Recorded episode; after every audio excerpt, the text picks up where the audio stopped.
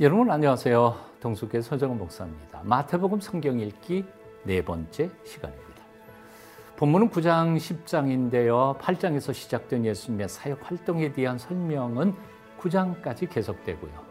10장에는 마태복음의 두 번째 설교인 제자 파송 설교가 소개됩니다. 지난 시간에는 시간이 짧아 미처 8장 내용을 다 설명을 못 드렸는데요.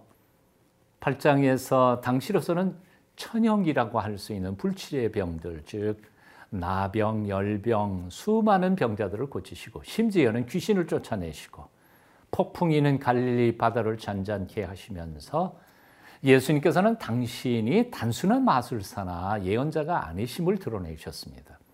그래서 그런 예수님의 모습을 바라보던 사람들의 입을 통해서 예수님의 정체에 대한 질문이 등장합니다. 이 사람이 누구이기에 바람과 바다도 순종하는가? 그런데 이제 구장에 들어오면서 예수님께서는 서기관들 앞에서 보란 듯이 중풍병자를 향해 하나님만이 하실 수 있는 사죄의 선을 하십니다. 작은 자야 안심하라 내 죄 사함을 받았느니라. 그러자 서기관들은 신성모독이라 분노하지만 예수님은 당신이 바로 그 죄의 용서하시는 권세를 가지신 하나님 자신이심을 간접적으로 표현하시는 겁니다. 그렇게 해서 예수님과 대적자들의 암투는 촉발됩니다. 그 일 후 예수님은 세리 마태를 제자로 부르시고 그리고 계속되는 금식에 대한 논쟁에 당당하게 대답하실 뿐만 아니라 12해 혈루증 앓던 여인의 병을 고쳐주시고 심지어는 죽은 소녀를 살려내실 뿐만 아니라 맹인들의 눈을 뜨게 하시고 귀신을 쫓아내시고 수많은 도시와 마을들을 다니시면서 복음을 전하시며 당신이 바로 그 메시아이심을 선포하십니다. 예수님은 그렇게 당신 혼자만 복음을 전하고 일하지 않으셨습니다. 한 명 한 명 제자들을 불러 당신이 복음 전하고 사역하는 일들을 보여주실 뿐만 아니라 함께 동참하도록 훈련시키신 후에 그 중에 특별히 열두 제자들을 세워 임명하시면서 세상으로 파송하십니다. 그렇게 제자들을 훈련하여 세우시고 세상으로 파송하실 때 제자들에게 당부하신 말씀이 10장에 나오는 제자 파송 설교인 겁니다. 이 10장의 제자 파송 설교는 마태복음에 나오는 두 번째 설교인데 대충 그 내용은 첫째 제자가 해야 할 사명이 무엇인지 둘째 어떻게 해야 하는지 그리고 셋째 무엇을 각오하고 희생해야 하는지. 넷째, 그렇게 사역을 감당하는 이들에게 주시는 축복과 보상이 무엇인지를 자세히 가르쳐 주십니다. 당신께서 이미 전하시던 복음, 즉, 천국이 가까웠으니 회개하라는 메시지를 전하면서 어떤 핍박도 두려워하지 말고 당당하게 나아가 복음을 전하되 뱀같이 지혜롭고 비둘기같이 순결하라 명하시면서 세상의 핍박을 두려워하지 말고 오히려 하나님만 경외하라 명령하십니다. 그러면서 목숨을 걸고 사명을 완수할 제자들에게 굳게 약속하십니다. 39절이죠. 자기 목숨을 얻는 자는 잃을 것이요. 나를 위하여 자기 목숨을 잃는 자는 얻으리라. 그렇습니다. 전도자의 사명은 막중하고 그들을 대하는 세상의 핍박 또한 엄청날 것이지만 목숨 걸고 사명을 감당하는 이에게는 오직 승리만 있음을 주님께서는 아주 분명하게 약속하신 것입니다. 다시 말해서 복음 정도는 죽으려고 하는 것이 아니라 오히려 나도 살고 너도 참되게 살게 하기 위해 주신 사명인 셈입니다. 이제 오늘 그 놀라운 파송의 말씀 함께 같이 읽어보시겠습니다. 제9장. 예수께서 배에 오르사 건너가 본 동네에 이르시니 침상에 누운 중풍병자를 사람들이 데리고 오거늘 예수께서 그들의 믿음을 보시고 중풍병자에게 작은 자야 안심하라. 내 죄 사함을 받았느니라. 어떤 서기관들이 속으로 이르되 이 사람이 신성을 모독하도다. 예수께서 그 생각을 아시고 이르시되 너희가 어찌하여 마음에 악한 생각을 하느냐 내 죄 사함을 받았느니라 하는 말과 일어나 걸어가라 하는 말 중에 어느 것이 쉽겠느냐? 그러나 인자가 세상에서 죄를 사하는 권능이 있는 줄을 너희로 알게 하려 하노라. 하시고 중풍병자에게 말씀하시되 일어나 네 침상을 가지고 집으로 가라. 그가 일어나 집으로 돌아가거늘 무리가 보고 두려워하며 이런 권능을 사람에게 주신 하나님께 영광을 돌리니라. 예수께서 그곳을 떠나 지나가시다가 마테라 하는 사람이 세관에 앉아 있는 것을 보시고 나를 따르라. 하시니 일어나 따르니라.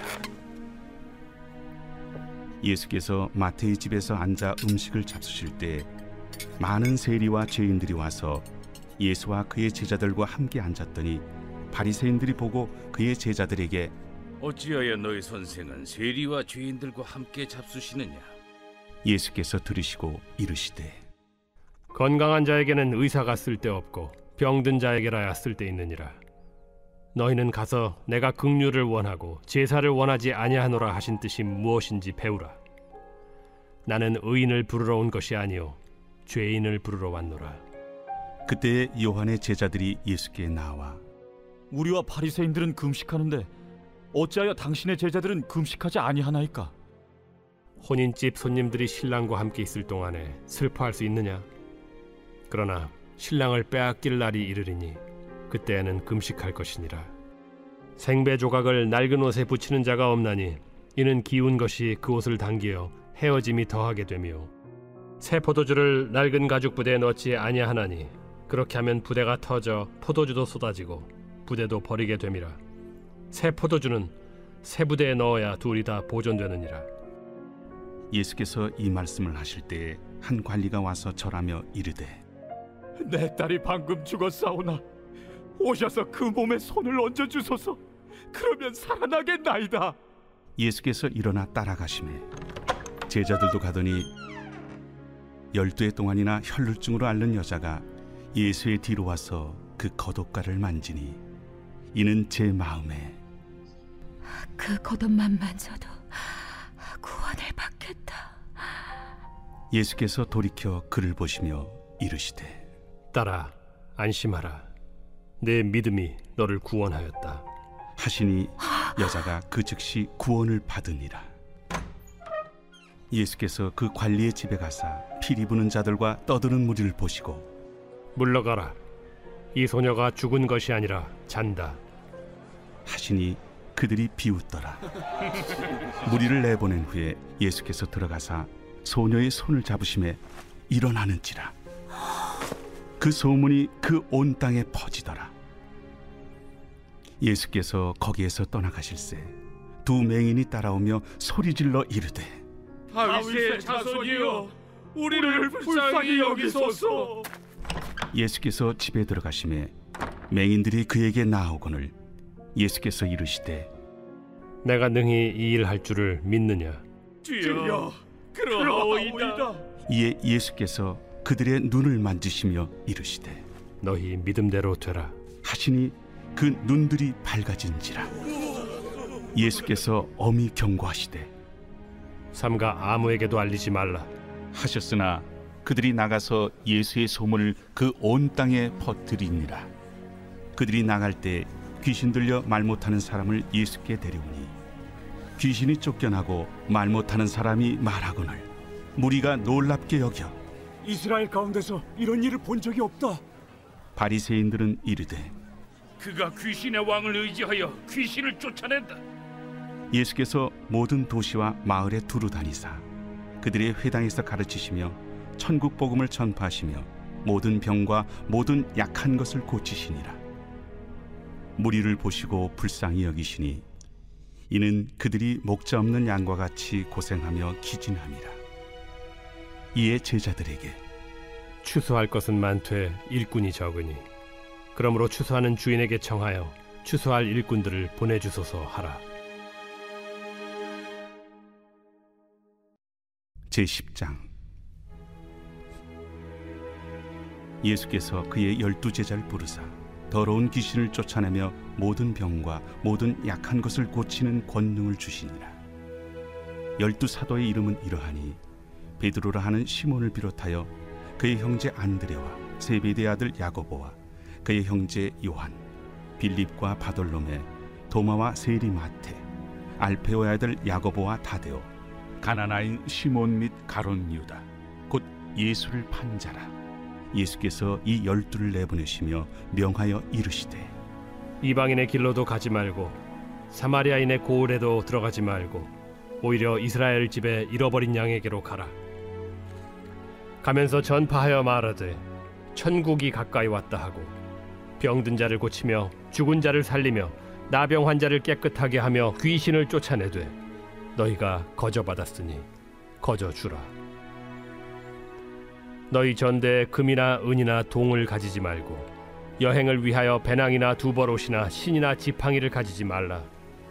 이는 일꾼이 자기의 먹을 것 받는 것이 마땅함이라. 어떤 성이나 마을에 들어가든지 그 중에 합당한 자를 찾아내어 너희가 떠나기까지 거기서 머물러. 또그 집에 들어가면서 평안하기를 빌라. 그 집이 이에 합당하면 너희 빈 평안이 거기 임할 것이요. 만일 합당하지 아니하면 그 평안이 너희에게 돌아올 것이니라. 누구든지 너희를 영접하지도 아니하고 너희 말을 듣지도 아니하거든 그 집이나 성에서 나가 너희 발에 먼지를 떨어버리라. 내가 진실로 너희에게 이르노니 심판 날에 소돔과 고모라 땅이 그 성보다 견디기 쉬우리라. 보라, 내가 너희를 보냄이 양을 이리 가운데로 보냄과 같도다. 그러므로 너희는 뱀같이 지혜롭고 비둘기같이 순결하라. 사람들을 삼가라. 그들이 너희를 공회에 넘겨주겠고 그들의 회당에서 채찍질하리라. 또 너희가 나로 말미암아 총독들과 임금들 앞에 끌려가리니 이는 그들과 이방인들에게 증거가 되게 하려 하심이라. 너희를 넘겨줄 때 어떻게 또는 무엇을 말할까 염려하지 말라. 그때 너희에게 할 말을 주시리니 말하는 이는 너희가 아니라 너희 속에서 말씀하시느니 곧 너희 아버지의 성령이시니라. 장차 형제가 형제를 아버지가 자식을 죽는 데에 내주며 자식들이 부모를 대적하여 죽게 하리라. 또 너희가 내 이름으로 말미암아 모든 사람에게 미움을 받을 것이나 끝까지 견디는 자는 구원을 얻으리라. 이 동네에서 너희를 박해하거든 저 동네로 피하라. 내가 진실로 너희에게 이르노니 이스라엘의 모든 동네를 다 다니지 못하여서 인자가 오리라. 제자가 그 선생보다 또는 종이 그 상전보다 높지 못하나니 제자가 그 선생 같고 종이 그 상전 같으면 족하도다. 집주인을 바알 세불이라 하였거든 하물며 그 집 사람들이랴. 그런즉 그들을 두려워하지 말라. 감추인 것이 드러나지 않을 것이 없고 숨은 것이 알려지지 않을 것이 없느니라. 내가 너희에게 어두운 데서 이르는 것을 광명한 데서 말하며 너희가 귓속말로 듣는 것을 집 위에서 전파하라. 몸은 죽여도 영혼은 능히 죽이지 못하는 자들을 두려워하지 말고 오직 몸과 영혼을 능히 지옥에 멸하실 수 있는 일을 두려워하라. 참새 두 마리가 하나 쌀이온에 팔리지 않느냐. 그러나 너희 아버지께서 허락하지 아니하시면 그 하나도 땅에 떨어지지 아니하리라. 너희에게는 머리털까지 다 세신 바 되었나니 두려워하지 말라. 너희는 많은 참새보다 귀하니라. 누구든지 사람 앞에서 나를 시인하면 나도 하늘에 계신 내 아버지 앞에서 그를 시인할 것이요. 누구든지 사람 앞에서 나를 부인하면 나도 하늘에 계신 내 아버지 앞에서 그를 부인하리라. 내가 세상에 화평을 주러 온 줄로 생각하지 말라. 화평이 아니요 검을 주러 왔노라. 내가 온 것은 사람이 그 아버지와 딸이 어머니와 며느리가 시어머니와 불화하게 하려 함이니 사람의 원수가 자기 집안 식구리라. 아버지나 어머니를 나보다 더 사랑하는 자는 내게 합당하지 아니하고 아들이나 딸을 나보다 더 사랑하는 자도 내게 합당하지 아니하며 또 자기 십자가를 지고 나를 따르지 않는 자도 내게 합당하지 아니하니라. 자기 목숨을 얻는 자는 잃을 것이요 나를 위하여 자기 목숨을 잃는 자는 얻으리라. 너희를 영접하는 자는 나를 영접하는 것이요 나를 영접하는 자는 나를 보내신 이를 영접하는 것이니라. 선지자의 이름으로 선지자를 영접하는 자는 선지자의 상을 받을 것이요 의인의 이름으로 의인을 영접하는 자는 의인의 상을 받을 것이요 또 누구든지 제자의 이름으로 이 작은 자 중 하나에게 냉수 한 그릇이라도 주는 자는 내가 진실로 너희에게 이르노니 그 사람이 결단코 상을 잃지 아니하리라.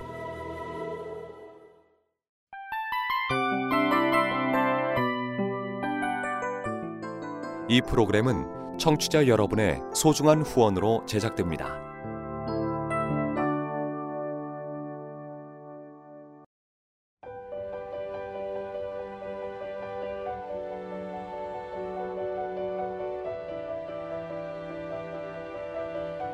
세상에는 수많은 교회들이 있지만 더 깊이 있는 말씀 강해를 찾기 위해 크기로만 교회를 선정하지 않습니다. 보다 좋은 영적 콘텐츠를 더 많이 나누기 위해 방송비를 받지 않습니다. 1년 365일 복음만 전하고 싶어서 우리는 광고를 하지 않습니다. 온누리의 복음을 땅끝까지 CGN TV와 함께 땅끝 선교사가 되주세요.